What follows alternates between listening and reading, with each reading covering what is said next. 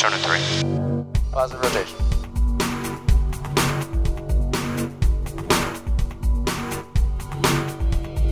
Ignition.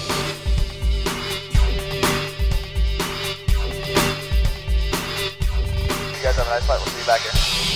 Welcome to Roll Call, a 126th Air Refueling Wing podcast of the Illinois Air National Guard at Scott Air Force Base. I'm your host, Master Sergeant Brian Ellison.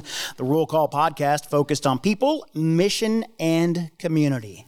Coming up, Mr. Ken Stephens, formerly Senior Master Sergeant Ken Stephens, talks with troops from the 126th Operations Group about going it alone. Coming up in this week's look around, the Air Force Chief of Staff of the Air Force, General C.Q. Brown, makes it clear that multiple capable airmen are important to his uh, future operating concept. Recently, the 126th Operations Group went to Savannah, Georgia for hands on training. 126th Public Affairs, Ken Stephens, spent the week talking to airmen on the deployment for training. Lieutenant Colonel Brent Smith, Operations Group Chief of Standards and Evaluations, tells Ken about the group's mission and in Georgia and says it's not a regular DFT. We have uh, brought two KC-135s and uh, almost the entire ops group to uh, Hunter Army Field in Savannah, Georgia, and we're operating two KC-135s out there doing refuelings over uh, basically the panhandle of Florida, refueling various fighters.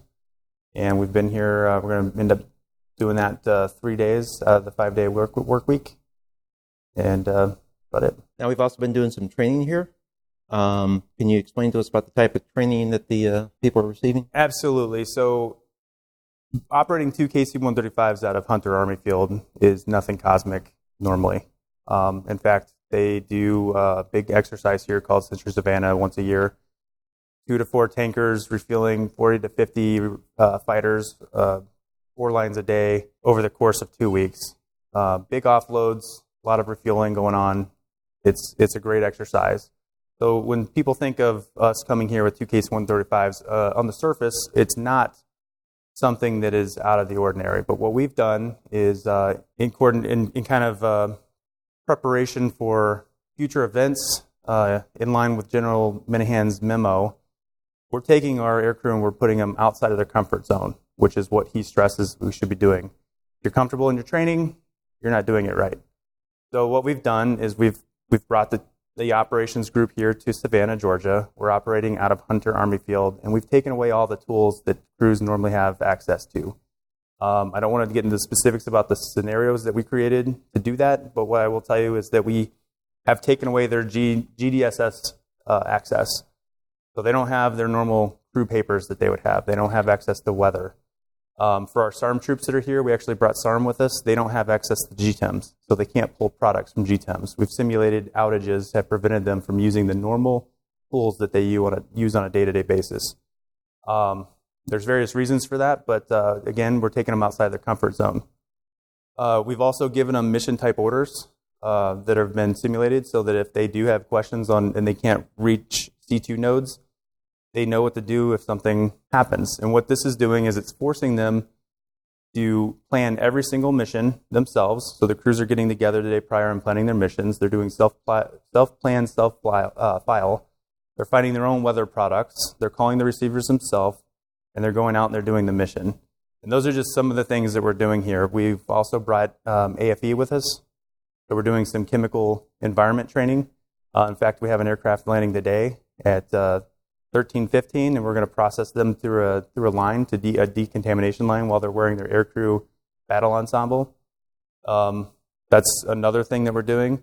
The most one of the most interesting things I think that we did was a proof of concept. We've taken a uh, off the shelf Starlink unit, and I'd like to thank the 375th Operations Group for loaning that to us. And we took that equipment and plugged it into the power of the KC 135, and we set up a Starlink on the ramp. And by doing that, we were able to successfully establish communication with satellite and link up a mission planning computer to that satellite and have internet, as well as several iPads so that we were able to establish connectivity with, through our iPads. And what this shows is that if we were somewhere in a austere environment where we didn't have access to C2 and we were operating off of mission type orders, we could establish communications with command and control and uh, basically get an update on what's going on and, and, and uh, direction from C2 authority. Um, I think that was a very, proving that we can do that uh, was very successful. And the crews were able to do it with very little training. They, they didn't have any, in fact, the manual wasn't in the box for the Starlink, but we were able to figure out, get the satellites established, and, uh, and move forward. Um, again, it's just taking us out of our comfort zone of what our, we normally do on a day-to-day basis and taking away the tools that are normally accessible to us because in a high-end fight, most likely we're not going to have those tools available to us. Okay, so yeah, it sounds like you're trying to kind of downscale your resources.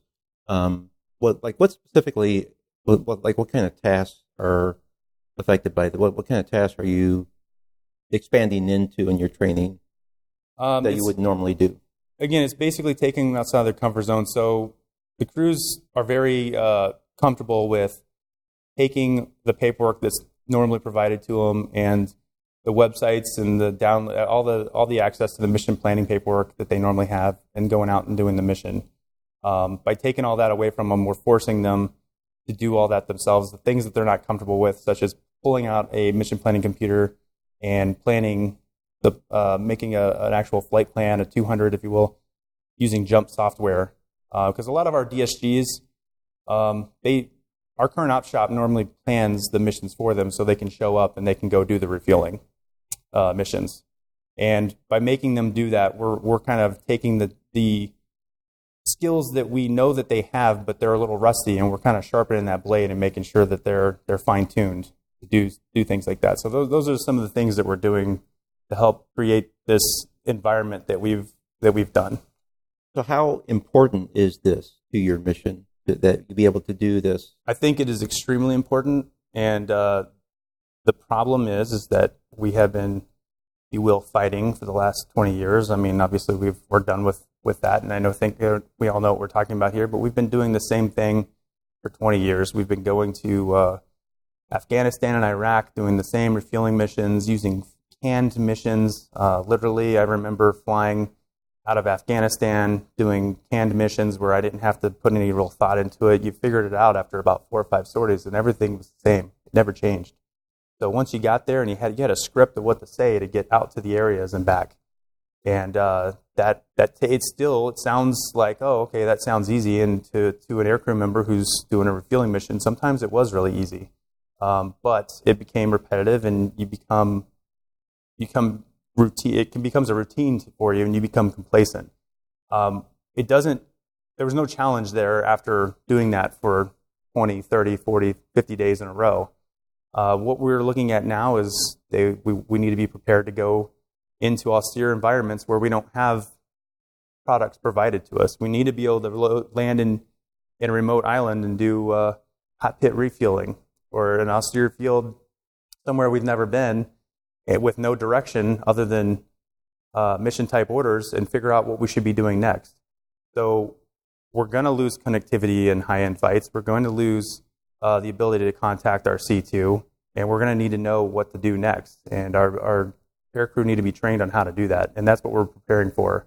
We're, we're trying to, to get ahead of anything that may happen in the future and make sure that our people are prepared for this. And how's the team here doing?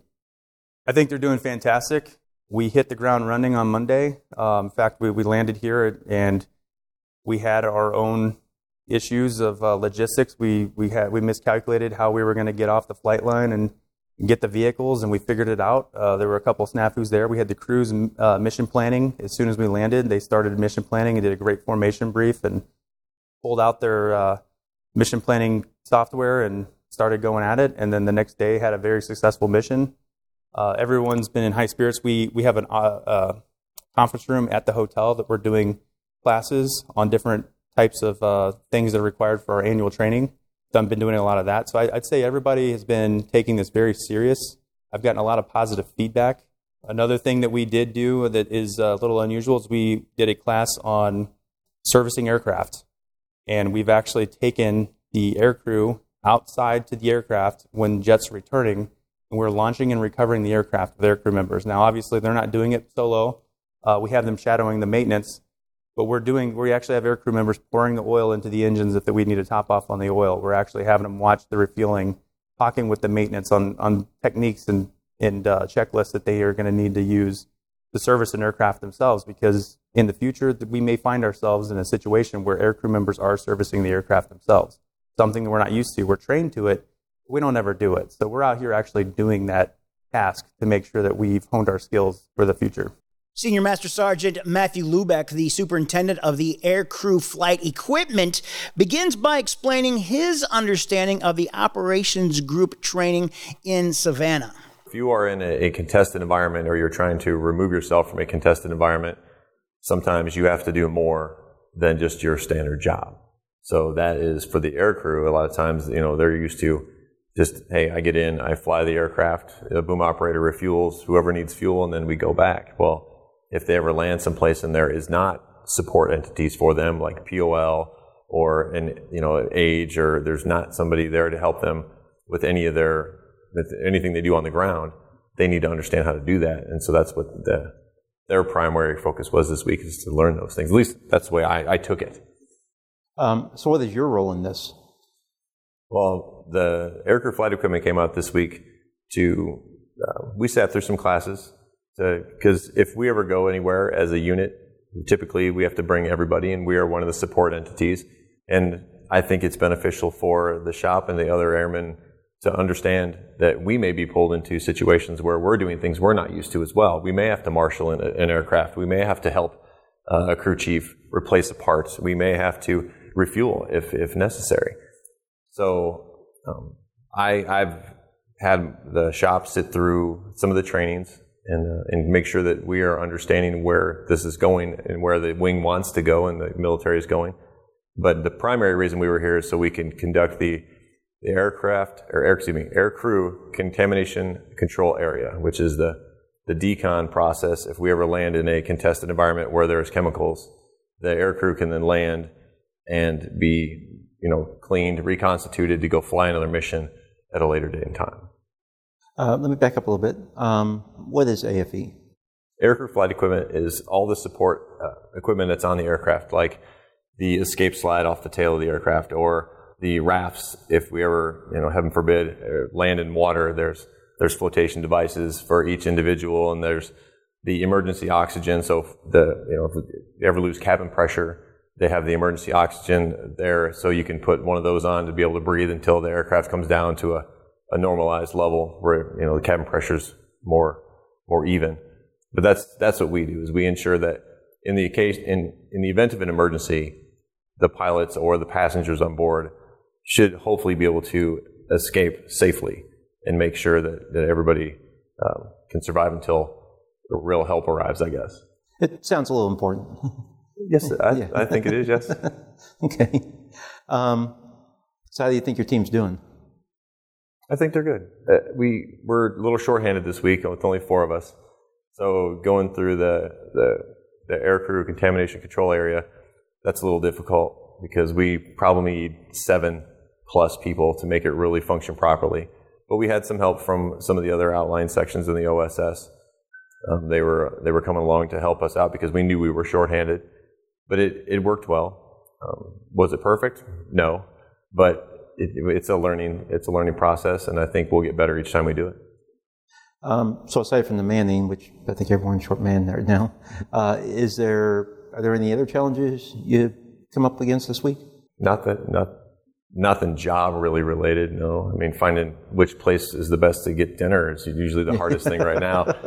But, but no job related. No, we you know yeah. we go out each day and we we do the things we have to do with the jet each day to make sure the jet's ready to fly and they're out there, you know, they're flying their missions, they're coming back, and I'm not hearing of any issues that concern uh, us, so that's always good. We don't want that. But other than that, no, just making sure that we were prepared for this for this ACCA today to go off with as best we could, as best as we could. Master Sergeant Ashley Bradford, an air refueling wing specialist, aka a boomer, explains how the agility combat employment training is helping her become a multi capable airman. Basically, this is just a way for us to project ourselves forward and prove that we are able to be agile in, within any environment and we are able to project forward and still be uh, mobile and functional in any environment. So, what, what, what does that really mean?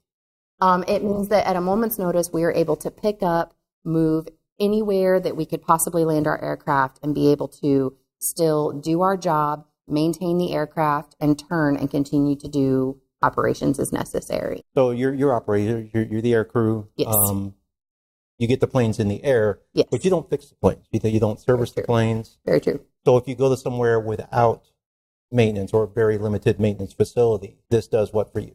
Um, this allows us to be able to take some of those fundamental core tasks that, like your crew chiefs would do, as far as servicing oil or hydraulics or putting fuel on the aircraft, and help um, make the air crew have more well-rounded knowledge that allows us to be able to do those things in an environment where we maybe not necessarily have maintainers with us to keep the mission moving forward and not stop us in our tracks. So we're, we're not now we're not talking like you guys go out there with a whole toolbox and tear the plane apart. and- No, we're talking basic maintenance functions that will keep the aircraft flying. So more of your lower level maintenance things. Sure. Just just checking under the hood type stuff. Yes, exactly.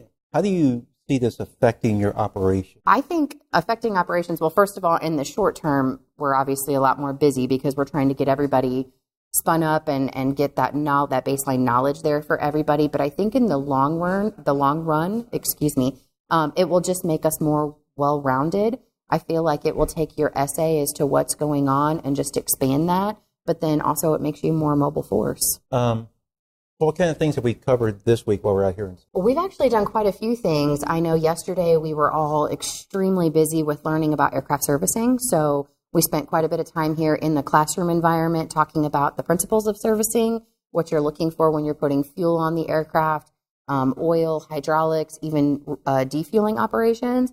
And then we went more into the practical in the afternoon and actually went out to the flight line, caught an aircraft that had come back from doing F 22 missions um, out on the Gulf, I believe, and then actually put those principles that we learned into the aircraft in practice on the airplane. so you're not just getting classroom experience; you're actually getting hands on. Yes, yes. When we took, we brought maintainers out here with us, so we we brought that knowledge force of what we need to do with us, so they can really give us that hands-on opportunity in a safe, contained environment. Um, what's been like your favorite thing to do so far? The, your new thing to do? Um, actually, I really enjoyed the refuel, like the fueling portion of it. Just learning about how they apportion the fuel into what tanks and how everything works. Um, I think as a boom operator, obviously we refuel other aircraft, but we don't often talk about the principles of how we get fuel on board our aircraft. And so, learning the specific mechanics of it. But I love the opportunity that we have to just come out here and uh, be together as an operations group. Um, it's been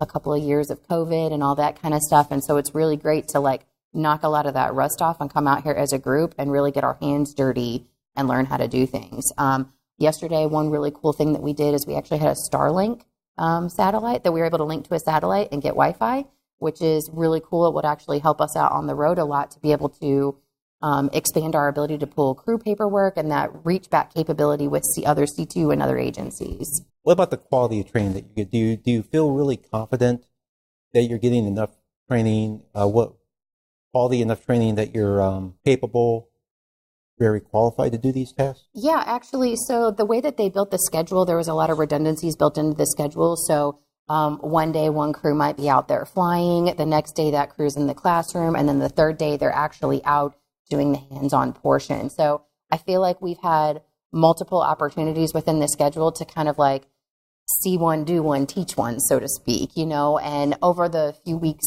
in leading up to the DFT, we've done a lot of training surrounding that as well with hot pit refueling and aircraft servicing at home station. So this has really just been a great way for us to move it out of our comfort zone from home base and come out here and practice those things that we've set the foundation for at home. I'm sorry, you say you have had practice at home? Okay, so, So this, we had kind of like the basic fundamentals at home. We have gone out and done some aircraft servicing stuff at home, but then we come here and we've sort of just expanded on that knowledge with the classroom work together, but then also going out and helping as they catch missions and performing those actions with the crew chiefs out there.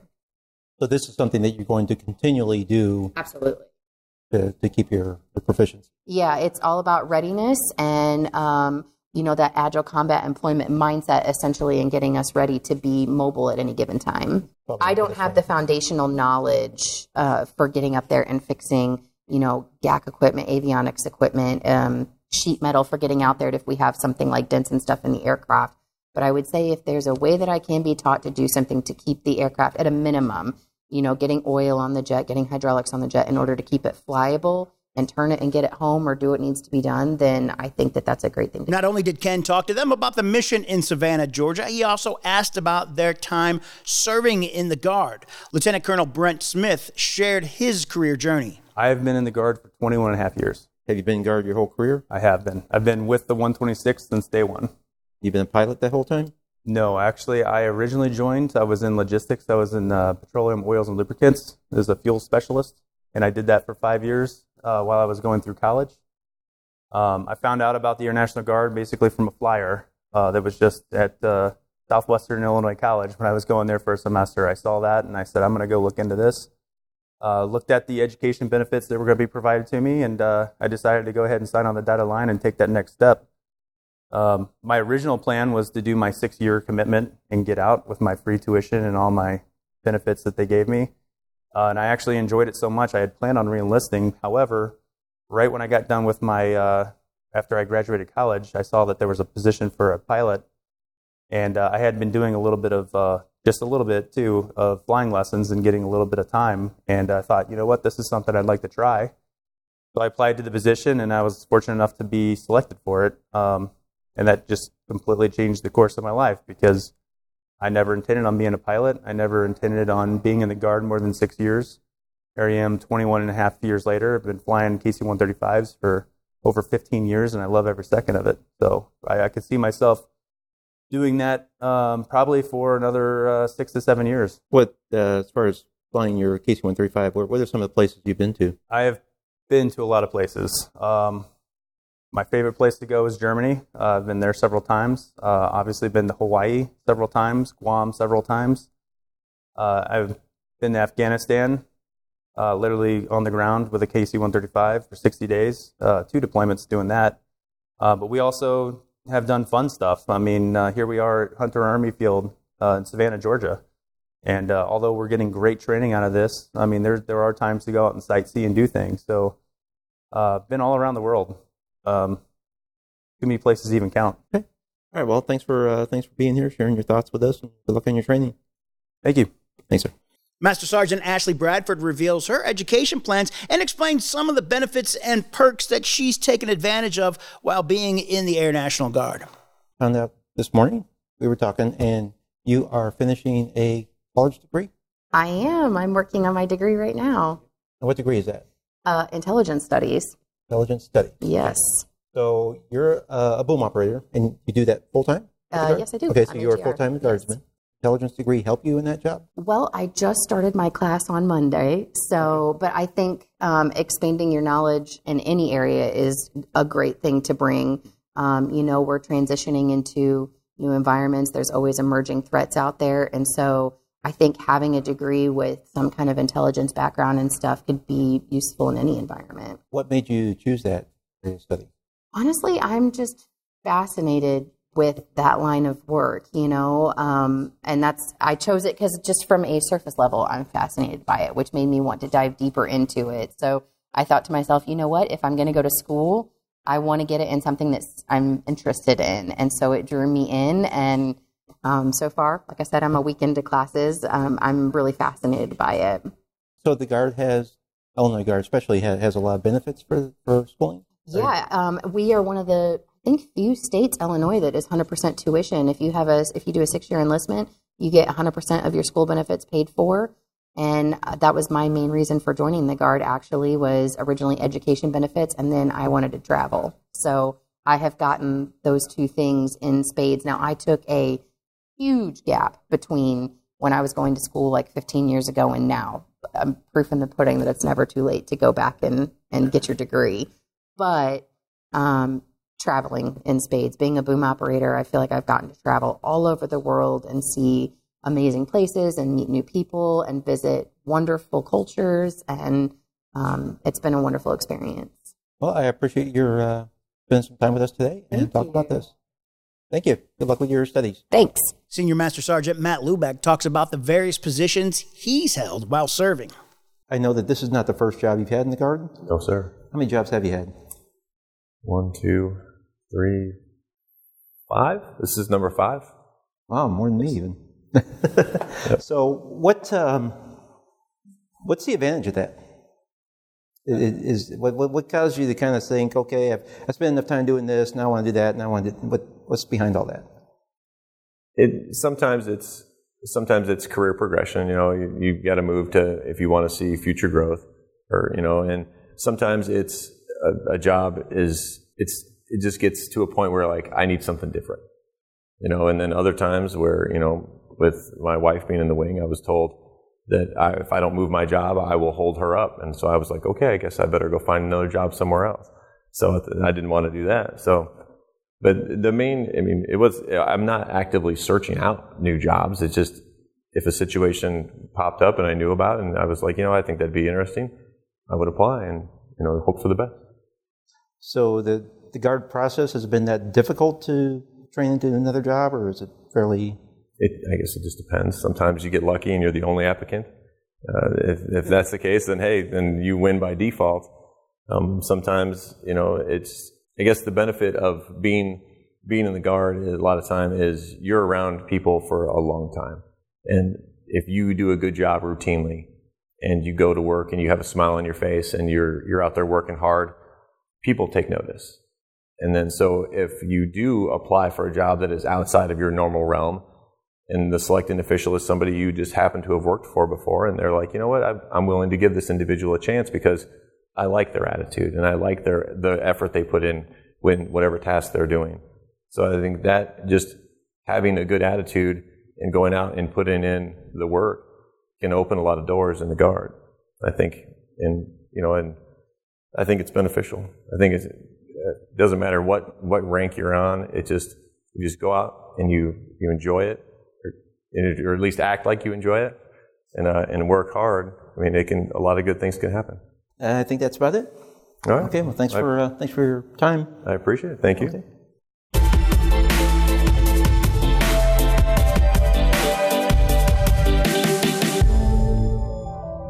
Secretary of the Air Force Frank Kendall is emphasizing the need to modernize and reshape air and space forces to confront China and other emerging powers. We are united in our commitment to modernizing the air and space forces and achieving the transformation we must have to be competitive with our pacing challenge. China, China, China.